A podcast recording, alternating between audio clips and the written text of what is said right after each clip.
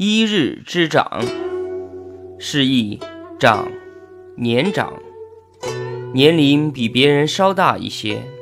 后世常用此句成语来比喻资格稍老一些的人，多用于自谦的说法。《论语·先进》中记载，子路、曾皙、冉有、公西华侍坐，子曰：“以物一日长乎尔。”物物一也。居则曰：“不物知也。